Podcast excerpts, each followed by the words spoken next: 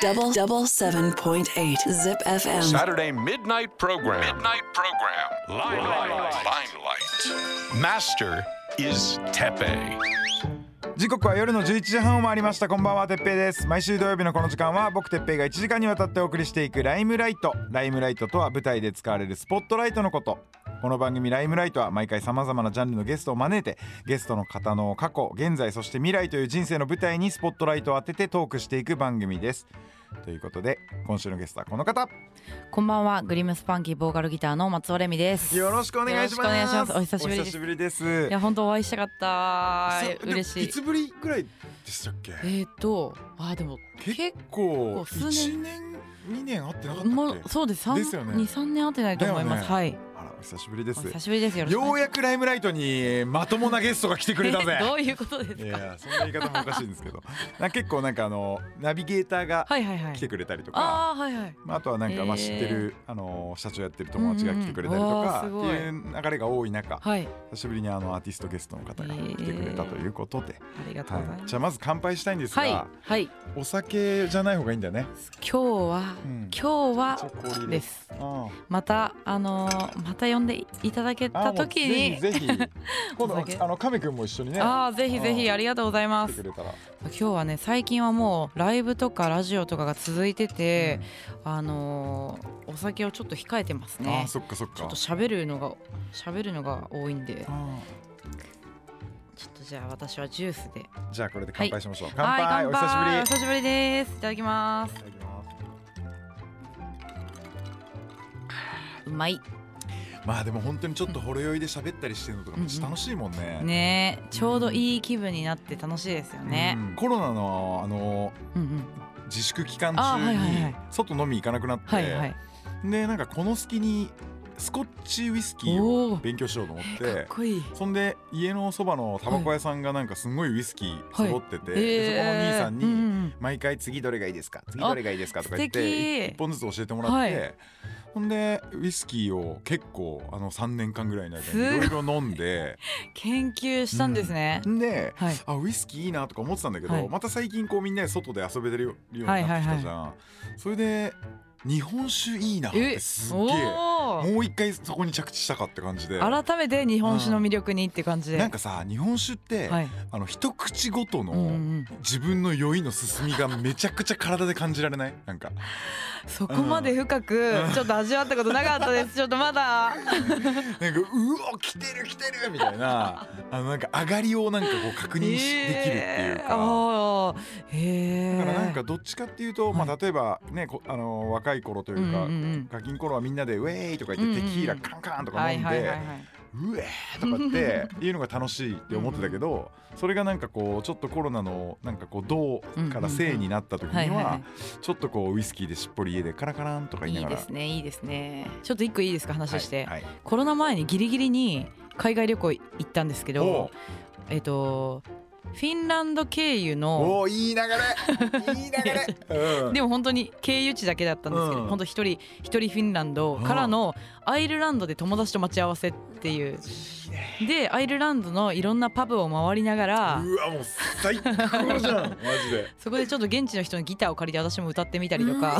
あもう最高じゃんそれ。で次の日はアイリッシュウイスキーの工場見学でうわいいよねもうそうなんですよ。5種類ぐらい飲み比べみたいな行ったんですけど全部同じ味がしました。いやあのわかねんなかった。一定を超えるとねもう分かんないよ、うん、しかもあれストレートで飲まされるんですよね。よね。ね。あれってどうやって味わうんですか？なんかあのー飲んでからのこの戻ってくる香りとかなんかそういうのをひっくるめていろいろなんかはあある飲み方あるんでしょうけどうんうんうんうん。もう僕ももう全然あの カンカンって飲んでそれでもうあー全部美味しいわってなっちゃうタイプだから あだけどすごい。それめちゃくちゃあのさなんか司馬遼太郎さんがはいはいはい。その世界を旅行したはい。作家さんのねはいはい。あのがなんかその世界を旅行していろんなところのうんうんうん。なんか自分のなんかまあなんだろうな今でいう、まあ、うん。Vlog じゃないけど、なんかそういうの書くエッセイみたいなのがはい。何巻も出てていろんな国行っててそれ古本屋でなんか時間潰し用に買ったやつがちょうどアイルランドで。おー。でそれ読んでから、はい。もうめちゃくちゃ行きたいなと思ってて。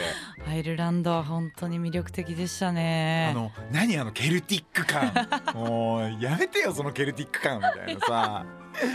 ケルティック感。うん。なんかあのさ多分なんだけど、はい。あのちょっとさ、うん。あのあのなんだろうなこう日本と似てる、あーあの部分で言うと、はいはいはその八百万の神系うんうんうんうんうんのうん。その要は全てのものに神様宿ってる系がもともとあった土そうですね。地じゃないですか。はいケルトだから妖精とか,、はいはいなんかあのそうですね感じって多分日本のうんうんうん人に多分合う何かが合うん、あるんじゃないかなと思って。確かにそうですね。本当うん八百万の神的な同じような感じですもんね、私もその妖精文化がすごい好きで、うんうん。アイルランド行きたいって思ったのも妖精博物館に行くためなんですよ。そっちか。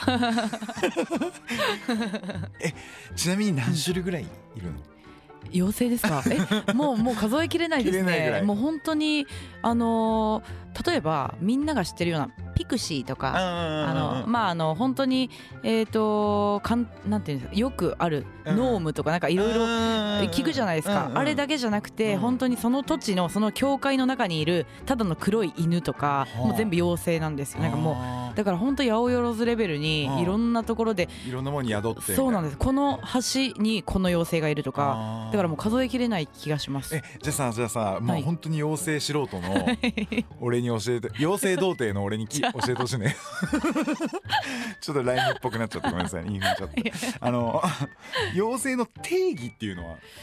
これが難しくて、うん。妖精の起源っていうのがありましほう。言われてる起源っていうのがありましちょっと待ってて俺これ一生聞けるわ。続けて、うん。私もそんなあの研究者じゃないんであのくわ違う情報かもしれないですけど、うん。一応そのケルトあの昔の宗教のうん。まだキリスト教が、うん。あえー始まる前うんのケルト文化っていうのがやっぱその土着的なそういう文化で、うん。えー、と信仰していた人たちが、うん。キリスト教が攻めてきて、うんうんうん。えーまあ戦って、うん。キリスト教が勝ったわけですよ。うん。でそれで、えーそのキリスト教に負けたもともとの宗教の人たちが地の底に落ちたって言われて、はあ。妖精って言われ始めたっていう、えー、と一つのやつがあってあとは、えっと、例えば天使でもなく悪魔でもなく、うん。その中間だったりとかを妖精って言われてたりとなるほどねビかックリマンシールでいうところのお守りね。すいませんはわかんないです。あごめんなさい。い。ろいろそう言い伝えはいろいろあるんですけど、まあ、妖精の発祥だったりとかっていうのは結構歴史的に書かれてるのはその歴史的なそのキリスト教と戦って負けたその宗教の人たちがあの土の下に潜っていったみたいな地下に潜っていったみたいな感じでよく妖精は丘の下の地下の世界で存在こあの生活してるって言われるんですけど、まあそれはそういうあの宗教で負けた人たちが潜っていったみたいな伝説とともにあるって感じです。えー。えじゃあさ、は一番好きな妖精は何だ？一えー番言うフェイバリット妖精教えてよ。あの一番好きでもあり一番嫌いな妖精なんですけどバンシーっていう妖精がいて。あの超甲高い声叫ぶやつでしょ？あれめちゃめちゃ怖い。あれさ何なんだろうね。あれさなんかさ、はい。鳥肌立つよね。めっちゃ怖いですね。あれお化け幽霊かなみたいなうん。レベルに怖いんですけどあのありそうでなんかこうドキドキするっていうかもう怖いあのあれなんかさ、うん。その心理的なレベルの恐怖をそうそうこう本当に引き出す。本当にあれはめちゃめちゃ怖い。あの日本のホラー映画的なレベルのあのちょっとこうゾゾワーっとするような、あの心理的なあのダメージを食らう妖精で、うん。あの屋根の上だったりとか、うん。その、まあ、とある家の屋根の上だったりとか、とある家の、えー川のそばだったりとかうん。ですごい泣いてる妖精がいたら、その次の日だかにその家の人は誰が死ぬっていう。なんかうそういう、えっと言われている妖精なんですけど。なんかさバンシーはさ、みたいなあの、はいはいはい。甲高いじゃん、はいはいはい、なんはいかさ例えば海とかにはさ、うん。それは妖怪の方だと思うんだけど、はい。セイレーンって言ってなんかさ歌を歌って、はい。こう船乗りを、ねはいはいはい。こう海に沈めるみたいな、そっち系はさ、はい。まだなんかこうまあでも俺別に耳塞いでりゃいいしみたいなあるけど ただなんかバンシーのあの、はいキーそうみたいなのってあれなんかめっちゃ怖いよね。逃れられないですね。怖すそれも怖すぎる。不可抗力と言いますか、うん。あとさあのライブハウスとかわかんないけどさ、はいはこういうとこでもあるんだけどさ、時々なんか音声トラブルとかではいさ、めちゃくちゃでかいさ、はい。音とかがブーとかなるとかあるじゃん。ありますあります。あれもめっちゃ怖くない？あわかります。めっちゃやだやだ。あれもさだからバンシーのなんかつながりなんだと思うよ。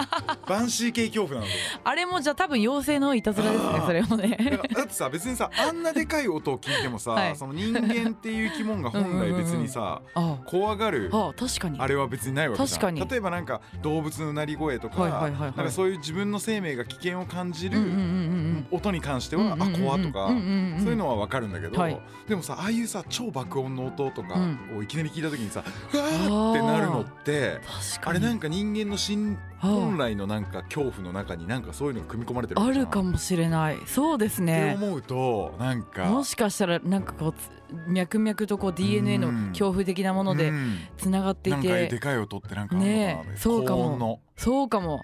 バンシーか？これは。うん。バンシー的な何かなんだと思うよ すごい面白い。ご俺誰かとバンシーの話したの初めてだわ。えななんでバンシー知ってるんですか？なんでかわかんないんだけど なんかでもいろなんかで読み物とかで読んだりとかまあああの昔のなんかそういう、はい。あの妖怪の本とかさ、なんかそういうの好きではい。読んだりとかした時によく出てくるやつで、はうわこいつのなんかこのキャーっていう感じがめっちゃ怖いなっていう。怖い怖いけどちょっとなんかロマンあるっていうか、うん。なんかちょっとこうドラキュラとかうん。ああいう感じがするんですよ私は、うんうんあのいきなり現れて、うん。うんあの何にもこっちに危害をこう殴ってくるとかではないけれど、うん。パッとこう現れて、うん。泣いて何かこう危機を知らせて消えていくというかで見た目は怖いみたいな、うんうんなんかねどれがとかはあの首吸いますけど血吸うけど、なんかその飛んで飛んだりとかいきなり現れたりするあの恐怖感っていうのが怖いんだけどちょっとファンタジーでう、ん。なんか好きみたいなうん。感じですね。いやもうこれね本当にあと1時間ね 最後まで妖精の話できるんだけど、まあ、せっかく今日来ていただいてであのアルバムも出たということで、はい。ちょっとアルバムの話をここから本当の音楽番組みたいにやっていいですか？お願いします。はいえっと11月の15日にはい。ニューアルバムの「ザ・ゴールドマインはい、リリースしましたが、はい、これゴールドマインって金脈って意味そうです。じゃないですか、はいはい。これはなんでこういう？はい。えー、とまずなんか気分があのゴールドゴールドって言葉使いたいねみたいな話をしていてあのニール・ヤングに「ハート・オブ・オブ・ゴールド」って曲があったりとか、まだハーベストのあのジャケットだったりとかでちょっとこう旅を感じさせる、うん、大自然と旅を感じさせるそういうタイトルにはなんかないかなって調べてたところに、あの私すごいコスメが好きうんで。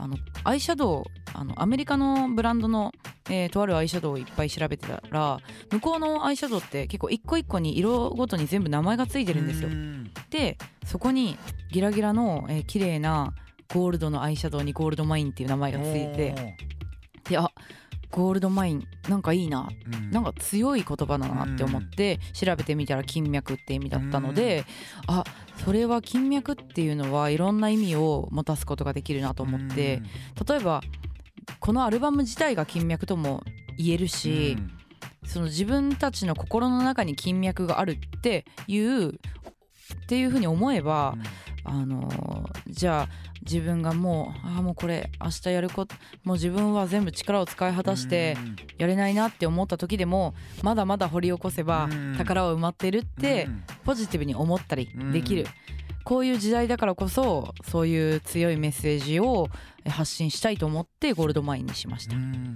自分の中の金脈を見つけてっていう意味もあはい。るってことなんそうですうそうです。ああそうか。はい。でもでもこれあれだったね。あのゴールドラッシュにしなくてよかったね。渋谷のハンバーグ屋みたいになっちゃうもんね、うん、みんななんかまあチーズ乗っけるやつとハーフハーフにしようかなとかいろいろ考えちゃうじゃん。だからゴールドドマインゴールドマイン。ゴールドラッシュだとちょっと脆すぎるもうちょっともうあの探すぞみたいな金探すぞそうだよね。 gold mine ですね。うんはい。自分の中にあるうん。だけどあれだよね。それこそ日本にも昔はもう金脈というかね,、金鉱がね金山がたくさんあったからたくさん gold mine があったりしたし、はい。うん、だけど本当にわかるなその、うんあもう全部やったわ、うん。もうこれ以上は何も出ないわっていうとこから掘ってみた方がうんうんうん。意外と出たりすることって、そうなんですよあったりするもんね。ねなんかそこで諦めなくてよかったっていつも思ったりとかうんうんうん。するんで本当あの歌詞にも書いたんですけど辺りは掘り尽くされた後ばかりあってもうもうこの下からは何も生まれないって思っているかもしれないけど、うん。私たちは日常の中でそういうことってたくさんあるけれど例え例え話で。でもまだまだ埋まっているっていうのってやっぱこの音楽にも通じると思うんですよ。うん。例えば芸術もそうですけど、うん。音楽ももう新曲が出るたびに、もうこれ以上新しい曲生まれなくない？みたいな。うん。新しいカルチャー生まれなくないって思いますけど時が経てばどんどん新しいものは生まれてくるわけであってそういうのもあってやっぱその枯れない生きてる限り枯れないゴールドマインがあるっていう風にあの言いたかったっていうのがあります。う。んでリード曲の「グリッターイリュージョンは」はい。あの ZIPHOT100 のチャートの方にも入ってるんですけど、ありがとうございます。これさ、なんか俺が勝手に感じちゃってるのかもしれないし、うんうんうん最近なんかもうインスタのリール動画で、はい。そういうの触るからそういうのばっか出てきちゃうからかそう思うのかもしれないんだけど、はいはいはい。ホスト感ない。ホストうんわかる？なんかあの なんか尽くす女感がそのなんか今もうホストの動画とか上がってくるからそれであなんかホストに行く。あなんか尽くすおなんかこの女性のなんかこういう感じを僕は勝手になんか。面白い。あ、うん。それでも逆に女女性のあの、そういう夜の世界だったりとか、そういうままたはうん。クラブとかで遊んでる女の子だったりとか、そういうなんか景色っていうのは思い浮かべながら映画を撮ったというイメージですね。あとはなんかそうですね今人に求めたりとか、うん。何か人に期待したりとか、うん。例えばこれやってあげたから見返りがあるはずだって思ったりとか、うん。人間って誰しもちょっとちょっとはそういう思ってしまうことってあると思うんですけど、なんか結局は自分自身で満足していれば、うん。その人にじゃあ例えば何か見か見返りを求めていたら、うん。あの何かしてもらえなかった時に期待外れなこう、ん。イラッとしちゃったりとかわかる。悲しい気持ちになったりとかすると思うんですけどうん。それって本当に無駄なことであの自分自身をやっぱ愛していればそういう必要のない不安だったりとか、怒りだったりとかって湧かないまあねあの湧くけれど湧かないうん。と思うんですよね、うん。だから人に期待するよりもセルフラブといいますか自分を自分で抱きしめていくっていうことが自分の心の安定剤になるっていうところで、えーメッセージを込めました。あと俺が感じるのは、うんまあレミちゃんの服を見てるからそう思っちゃうかもしれないけど、はいはいはい。乾燥したうん。レース、わかる？おー。ちょっとこのヴィンテージの。レースのそうそうそうそう。ああいう感じを。ちょっと黄ばんだ乾燥したヴィンテージの。あの感じを俺はやっぱりなんかそこはいつもブレずにこう、はいはいはいすごい、うんあの曲を全曲通すとなんか感じる、えー、嬉しい。ちょっとすごいですね乾燥したあの多分それは多分てっぺいさんのおっしゃってるのはアンティークに差し掛かるぐらいの古いものだと思うんですよ。なんですよなんか私は今勝手にサンフランシスコを思い、思いました。ななぜかわかんないけど、うんなんかそのアメリカの乾燥した空気感で、えっ、と太陽が眩しくて、うん。っていう感じのなんか今回のアルバムはそれこそ昼間の曲が多くって、うん確かに。で風が吹き続けている曲がもう多くって、うん。なので本当そうやって砂漠だったり、まあ、山もありますし、うん。えー晴れたどっかのこう海辺もありますし、いろんな空気の中で風にさらされて、えー立ちすくんだりとか、えー進んでいったりする曲が多いので、うん。本当乾いたレースっていうのはめちゃめちゃ詩的ですね。これさ、うん。こんな曲あの感想を言えるやついる？いない。素敵すぎ。ねえ。こんなアルバム聴いてうーんなんかアンティークの乾いたレースを感じたんですよとかこんなこと言えるやついる？いい。もうもう私完全に出来上がりました。てべさんのおっしゃる乾いたレースは、うん。おそらくうん。1910年代あたりのレースをそれを70年ぐらいの人が改めてこうリメイクした感じね。そうリメイクしてまとったりとか、うん。そこがこう代々引き継がれて、うん。今グリムスパンキーもまとっているみたいな、うん。なんかそういうなんかすごい詩的なものを感じました。すごいこの表現。え最近古着の方はどう？古着は買ってますよ。やっぱりなんかさ、うん。名古屋もさ、は大須とかさ、は結構いい古着屋さんが多い穴場だったはいじゃなですか最近、うん。結構買われてあのーあれみたいですね。ない。うん。なんかまあ少なくなってきてるって。同じく東京も。いやーもうそうですよね。あの仕入れが仕入れ先がないらしくて、うんあとはさ、うん。もう向こうから買ってくると高いからそうなんですよね。それで入ってきてる量も全体的に多分はいはいはい絶対そう。減ってる部分はあるのかもしれないですね。ねえ。えでもさ、うんそのさやっぱ衣装的にはい。使ったりするはい。ものとかだからさ、はいはいはいはい。やっぱりそのドレスとかってやっぱ単価高いじゃないですか,、だから普通に俺らが買いに行ってねあこれ可愛いみたいな、うんうんうんうん。T シャツとかそういうレベルのあの値段じゃないから、やっぱちょっと大変は大変だねそうですね。でも結構私その安いものばっかり安いっていうのは、あの粗悪なものっていう意味じゃなくて、あのお気に入りの古着屋さんヴィンテージショップが、うんえーとってもこう安く綺麗な状態の特別なものを出してくれるお店とかがあってそういうとこを狙っていくかう、ん。もうあのごっちゃのもうヴィンテージセレクトショップじゃなくて、うん。いろんなこう古着が置いてある店に行ってそこから宝物をもう探しまくる。それこそあの gold mine。gold mine です。はいもうディグってます本当に。もうレコードと一緒です。そうですね。あとなんか大きい大きいけど柄はめっちゃいいなみたいな服を、まあ、お直しに出して着たりとか。そうですね。いやだけどそうだよね。俺はね、うん。最近ね、はい。あの「みちこロンドン」って書いてあるロンドン買ったの。めっちゃ可愛いのなんか母ちゃんがなんか便所のタオルにみちこロンドン使ってたなみたいな。わかる？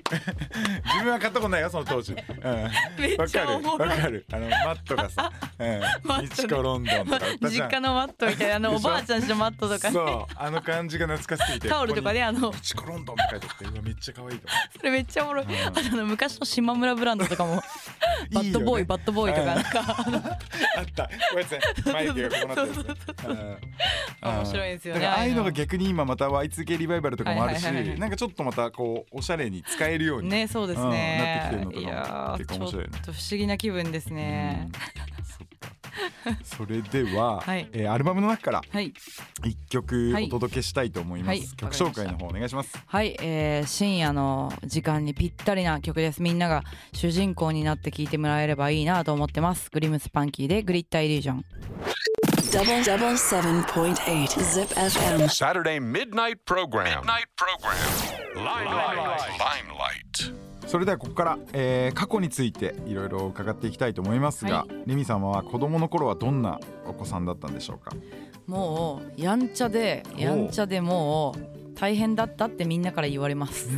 え それどういう系のやんちゃ？もうあの例えば、えーなんかじゃあお城とか見に行くとするじゃないですか、うん。家族旅行で。う、んもう気づいたら塀の塀を登れ登って登ってもう向こうにいるみたいな。で警備員とかが来て降ろされるみたいな、あーもう結構やばい子供だね、うん、将来が不安な感じがあるね。もうどこももう行っちゃうし、もうあの外で遊ぶのも大好きだったんでうん。もういっつも公園で泥だらけになって砂まみれになって家に帰ったりとうん。か、あとはもうよく泣いてたって言いますね。なんかもうやだーみたいな、あじゃあもう本当に手のかかる まあね手手のかかるうおそらく。あそっか。えでそのやんちゃ時代から、はい。その歌っていうところは初めての、そのなんか自分なりのなんかあ歌歌うの楽しいみたいなのは。あーそれも保育園ぐらいの頃に「白い帽子」って曲作ったんですよ。おお それってどっかに出てる？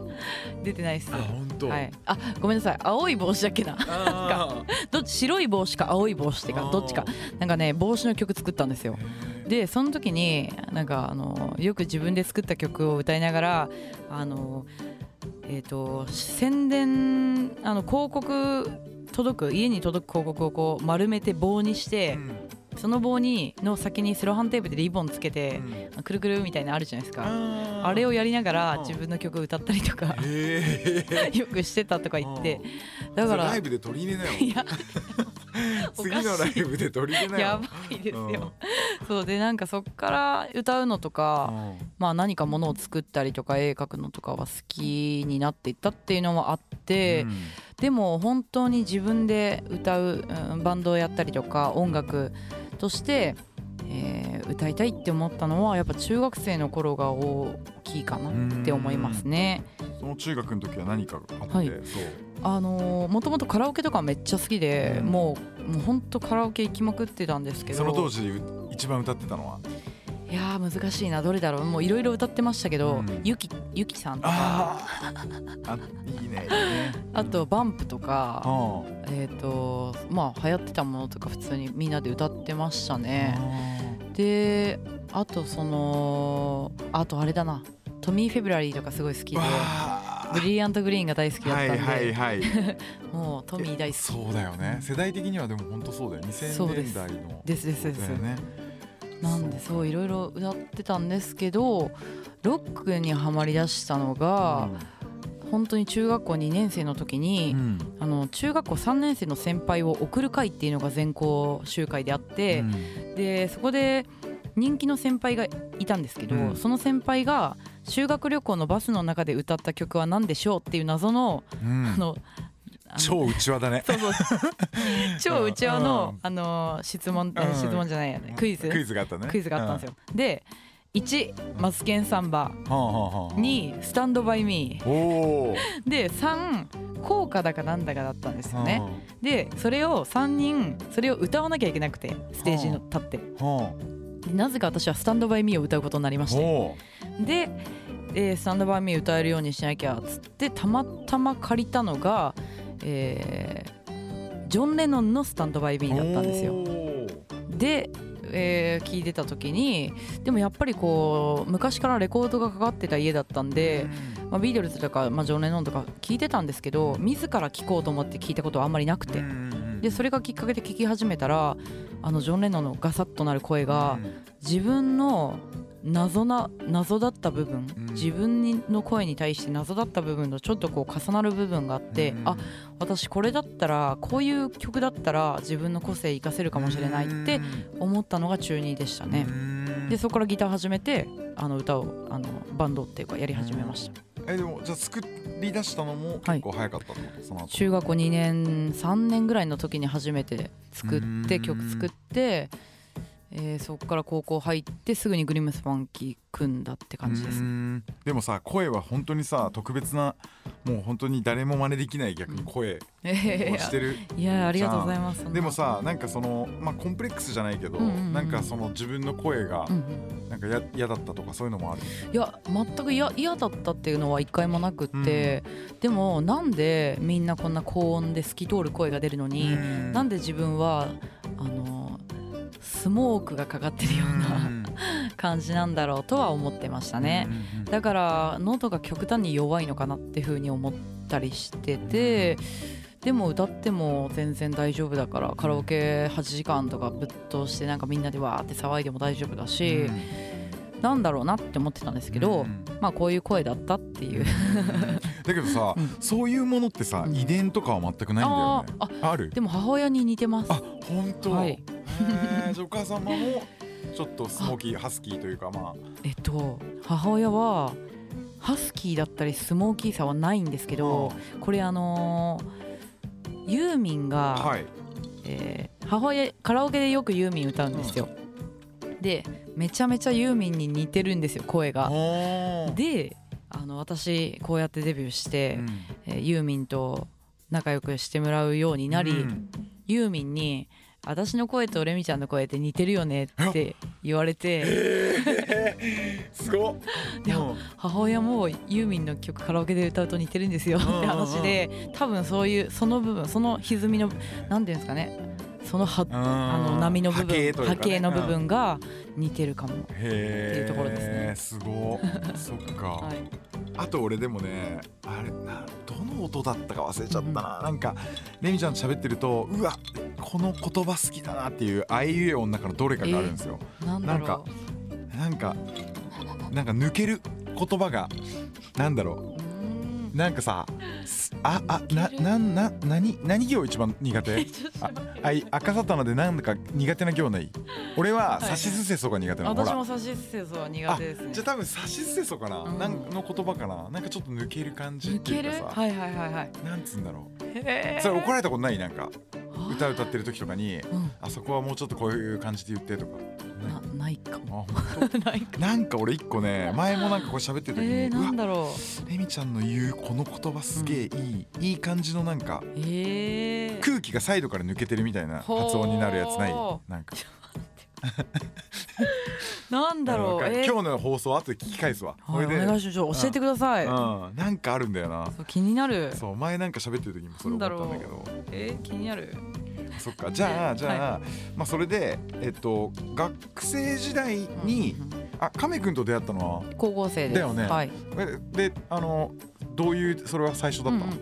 えっ、と認識は、えー認識したのは高校1年の入ったばっかの頃に、やけにうるさいサッカー部の先輩がいるなっていうのは分かってて、うん。勧誘に来るわけですよ廊下に。は誰かサッカー部入るやついないみあたいな感あじででめっちゃうるさくてなんかあの後輩でも仲いいっぽくてあ、うん。あのちょっと居座るみたいなね。なかなか帰んないそうそうそうなんかすごいワーワーしてるなみたいな思ってたんですけどあの高一のおわえっ、と秋ぐらいですかね、にえっ、ともう初期グリムスパンキーは一応3人いたんですね。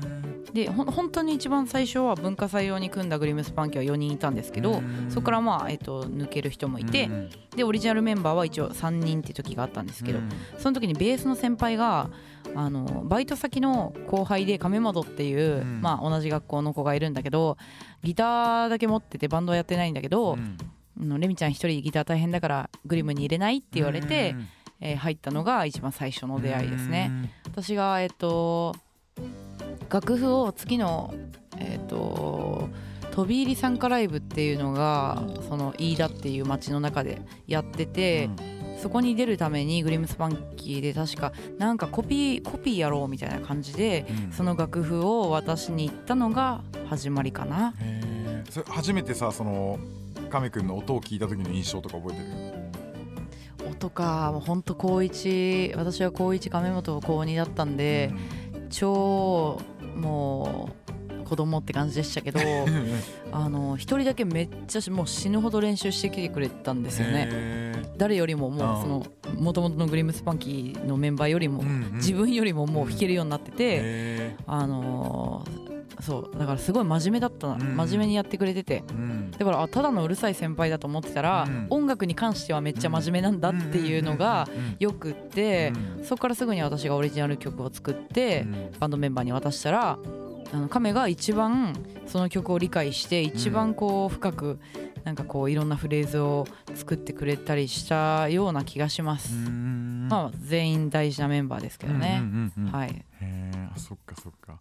それでまあい始まって、うんうんうん。まあ、学校も卒業して、はい。まあ、そのままその後はレーベルとのそういうのとかっていうのはどういう流れだったの？えっと、えー大学時代に、えっと、ライブハウスで、えー当時あのフォズトーンっていうバンドがいて先輩のバンドなんですけど、うんそのバンドがあの学生の、えーオープニングアクト募集っていう企画をやってたんですよ。でなんか何箇所でかでやってて結構周りの友達のバンドがみんな応募してみんなそこに出てたんでいやなんかこの友達たちが選ばれるんだったらうちらも選ばれるだろうみたいな感じでちょっとななめくさって感じで本当失礼なんですけど、うん。応募したらあの2枠選ばれるところが最後のファイナル東京ファイナル、あのグリムスパンキーがあまりにも良かったんでグリムだけにしますって言ってくれて。おーそれでオープニングアクトさせてもらったらそのバンドの事務所の社長が、えーと出会いましてそれが今の社長っていうことです。んっていう流れはい。へえじゃあ結構そこはまあスムーズにというか。そうですね、だったんだね。はいじゃあさ、あの飯田の話も出たからさ、は飯田の魅力について、はいはいはいはい。なんかさ 勝手にさ、はい。まあ長野っていうふうに思うとさ、はいうんうん。みんなお蕎麦でしょとかさ、うんうんうんそうだけどちょっと飯田っていう土地はまた違う。全く違う、うん。もう多分みんなが想像する長野はそれこそお蕎麦とか、うん。わさびとか、うん。えースキーとか、うんうんうん。そういうちょっとこう北の方のうん。寒い地域の長野を想像すると思う、あとはなんか諏訪湖とかね、はいはいはい。もあるね。そうですね、そうじゃないんですようん飯田は、うん。もっと名古屋文化がうん。入ってきてると言いますか、あとは方言も全然違うんで、結構こう柔らかい温かな町っていうイメージがあって、飯田はそうですね。例えばうんリンゴだったりとか、まあ、そういう果物はもちろんなんですけどあの私がお気に入りのポイントはうん。うんややっぱ獣を食べるんですよね。やっぱ馬とか鹿と焼肉文化なん焼肉そうなんです。それ聞いた。そこで食べるマトンがめちゃめちゃ美味しい。うん。ラムじゃなくてうん。マトンうん。なんですよね。うん。あとはゆでおたっていうゆでおたはい。おたを茹でる。そうあ茹でてあのもつですね。ももつをおたって言うんだ。そうゆでおたっていうんですけどあのもう今ゆでおたを食べられる店は飯田の中でももう本当に少ないというかもうよしみっていう焼肉屋があって、おばちゃんが一人でやってるとこなんですけど、うんそこのゆでおたがもう私は世界で一番好きな焼肉ですね。すっごい大変らしくて作るのが。そう洗ったりするのそうなんでですよ。あだ洗ってまた茹でてきれいにして、うん。えー臭みをなくした茹で茹でたおたぐりをうん。飯田独特の鉄板の焼肉の、えー板に乗せてうん。焼いてうん。にんにく醤油で食べるっていうのがめっちゃお酒に合います。ええじゃあやっぱさなんかで飯田帰った時とかははい。やっぱ焼肉行きます。食べたい？絶対行きます。あー。私はそのよしみっていうところは絶対に行く。へー最高でちょっとてっぺいさんもぜひ。いやもう行きたい。せっかくさ今うん。名古屋でさその飯田も近くなったかはいはいはいらはい。まあなんか今日一日かけて行くかみたいな感じで行け行こうと思えば行けるじゃん。全然だってこっからだと車で2時間かかるかかかんないかぐらいなんでちょっとまたあのその時はあのメモであの伝えるんで美味しいところ。ピンポイントで。はい。ぜひ行ってみてください。いやもうちょっとそれ行きたい。それではなんかここの過去パートで、はいえっと聞いてるんですけどなんか過去を振り返って戻りたかっ今戻りりたい時代とか、うんうんうん。そういうの思い出がすごい強い時代っていうのはそうですね。やっぱりグリムスパンキーを始める前後あたりっていうのはやっぱこう人生のターニングポイントだったなって思っていて、うん。ロックにはまるロックとかカルチャーにはまるきっかけになったあたりの中学校3年とかそんぐらいかな高校1年の初めぐらいにちょっと戻ってみたいなっていうふうに思いますね。戻ってなんかこうしたいああしたいみたいなのもあります？そうですね。でもあんまりこの過去に、えっと後悔みたいなのはないので、あのああしたいああしたかったなこうしたかったななっていうのはないけれど、あの自分がしてきたようにあのやっぱりこう過去に戻ってもいろんな音楽を聴いていろんなカルチャーを、あのより吸収していく。そして友達とも楽しく遊んでっていう青春は本当にいい思い出なので、もう一回したいなっていうのは思いますね。じゃあその頃を思い出してこの一曲っていうのはありますか？はいあります、えー私がもともと妖精文化が好きでそこからサイケデリックロックだったりとかサイケデリックアートだったりとかそっちに流れ込んだきっかけの一枚である？ゴーキーズ・ザイゴティック・マンキーっていう、えー当時90年代ですねえーイギリスのバンドがおりましてこの、えーバンドの中で「ブラッド・チャント」っていう曲がありましてうんこれがまた今の自分の音楽表現にもつながるそしてサイケデリックロックが好きになったきっかけにもつながる一曲なので、えー深夜でちょっと怖いかもしれないけどかけたいと思います。Double double seven point eight Zip FM. Saturday midnight program. Midnight program. Limelight. Limelight. それでは、えーここから先未来のことについてお聞きしたいと思いますが、はいえーアルバムのリリースを記念した全国ツアー「ザ・ゴールドマインツアー2024」はいこちらが開催中、はいえー名古屋は来年の2024年3月10日、はい日曜日名古屋市公会堂大ホールはいこれはどんなツアーになるんですか？えっ、と結構細かく回っていくツアーでもう全国234ぐらい行くんですけど、うんうんうんあのーコロナ禍以前にはそういう大規模なツアーはやっていたんですけどここ数年できていなかったっていうのもあって、もう一回一から仲間を作っていくようなツアーにしてうん。できたらいいなと思っててでデビュー当時の曲もたくさんやろうと思うし、新しい曲もたくさんやっていくようなそういうこうバラエティ豊かで初めて知ってくれた方にも昔から応援してくれる方にもこう楽しんでもらえるような最高な盛り上がるロックのライブをしたいなと思ってます。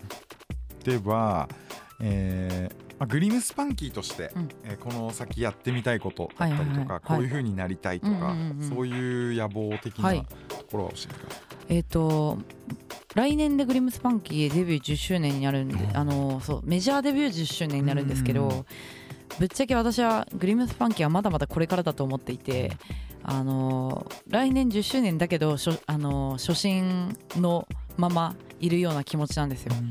で全然今のもちろん今聞いてくれてるみんなにはもちろん感謝しているし、えー、とたくさん聞いてくれて嬉しいって思っているしそれプラスまだまだこの曲たちを遠いところまで届けたいっていう気持ちがすごくあるので、あのしっかりと、えー時代を超えて受け継ないでいくなんかそういう音楽だったりとか言葉だったりとかを、えーもっとこだわって作っていきたいなって思うしうん。こだわるだけだと多分こう硬い壁になって、あのー新しい人たちが入り込めない、うん。それは、えー、と自分のやりたいことではないので、えーこだわりを強く持ちつつも扉は開いていたいなって思っていて、うん。なのでやっぱりこうまだまだこれからグリムスパンキーはもっともっと、えー場所とか人数とかそういうことじゃなくて、うん。広い場所へどんどん行きたいなと思ってますし、やっぱ 10, 10周年ってことで初めてアニバーサリー的なものをやれたらいいなと思ってるので、何かちょっとこう楽しみにしていてもらえたら嬉しいなって思います。それでは、えーレミちゃんの個人のなんはい。か将来的なうんうん。近いとこでも遠いとこでも成し遂げたいことだったり、えー、ともうこれはリアルにもう今すぐにでもやりたいことなんですけど、うん。あのコロナ禍入ってから全く海外に行けてないんで、とにかくとにかく古着だったりとか、えー自分の好きなものを探しにまたは歌詞を書きにうん。海外に行きたい。今は一番スウェーデンに行きたいです。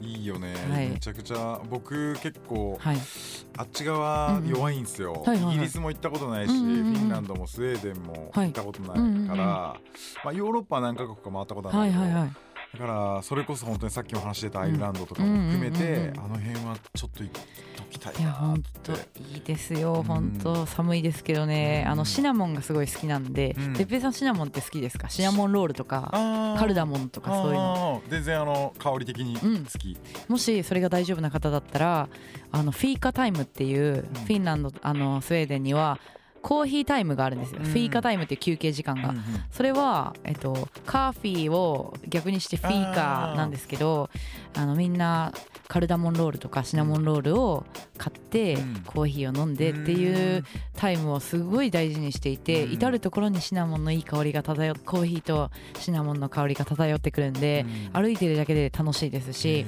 あのすごく魅力的な街なのでまた行きたいなとも思ってます。でもアメリカも大好き LA にも行きたいです、うんうんうん。いいよね。うん僕は今最近ドラムベースにめちゃくちゃハマってて、はい。だからロンドンにめっちゃ行きたくてロンドンもいい。ロンドンとかマンチェスターとかああいうとこ回いい行きたいって行きたい。地元のクラブとか回ってそういういい DJ のセットとか聞きてえなそれも最高ですね。ね。あイギリスいいな。イギリス行きたいですね。私もちょ妖精探しにまたイギリス行こうかな、うん、なんかあとアクセサリー系とかも結構ねなんかイギリスは、んそうですね。確かに。いろんなねなんかシルあのいろんなもの売ってますし、やっぱヴィンテージも強いんで、あのやっぱロックの生まれた国っていうのもあって、結構私が好きな 60s とか 70s 初期のあのものも意外とこうこうセカンドハンドショップみたいなところで売られていたりするんでそれも含めて探していきたいなっていう感じですね。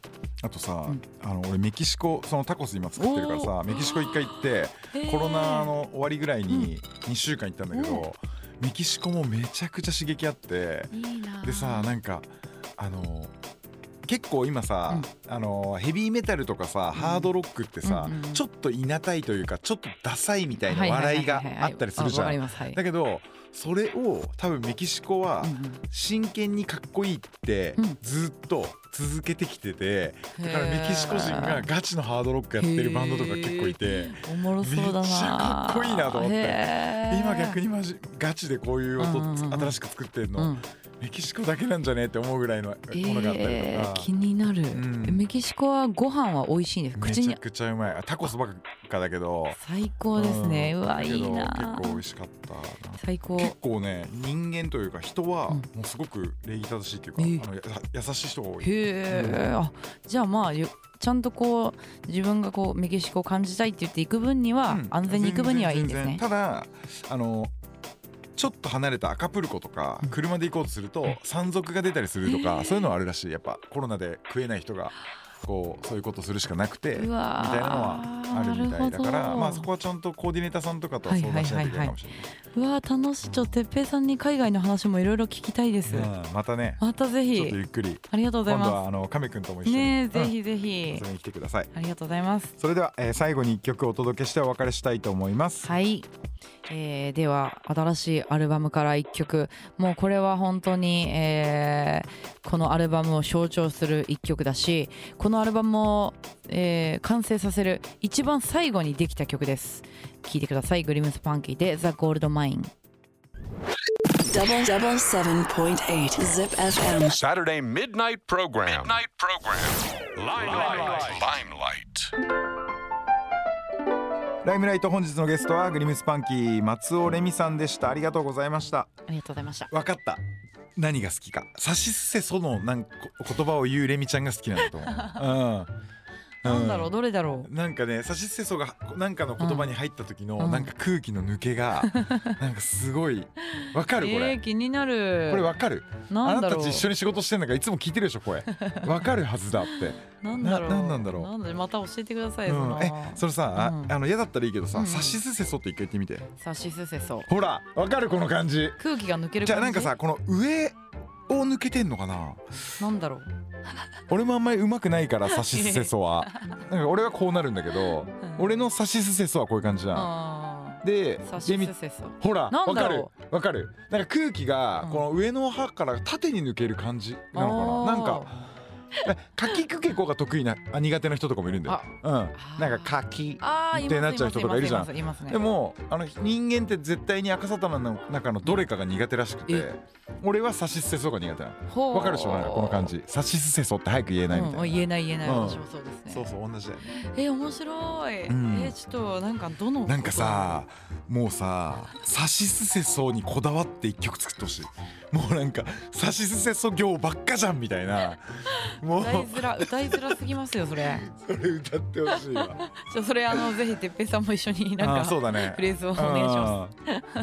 すでもありがとうございました。ありがとうございました、うん。本当に何回も言うけど今度はまた二はい人で、はい、うん。ありがとうございます。亀くんとも久しぶりに話した、はい嬉しい。またあのお酒飲みたいです。あそうですね、はい。次回はお酒たっぷりで、はいお願いします。ありがとうございました。ありがとうございました。えライムライトはポッドキャストで過去の放送も配信していきます。エピソードの配信は毎週土曜日。先週オンエアしたクール X 前田純喜さんとのトークの模様は本日からアップしています。聞き逃した方もう一度聞きたいという方はぜひ ZIPFM ポッドキャストからライムライト聞いてみてください。来週はどんなお客様が遊びに来てくれるんでしょうか？ライムライト今夜はそろそろ閉店です。また来週。Oh, it's a great idea. It's all about the music. The music. I guess the greatest thing in the whole world. I like how I never hear the same thing on the radio. It's always different. It's always different. it's always different. Oh, it's a great idea. It's all about the music. I like, like, like, like. Music. I would play Music. and I would play. Music. Zip FM. Limelight. Limelight.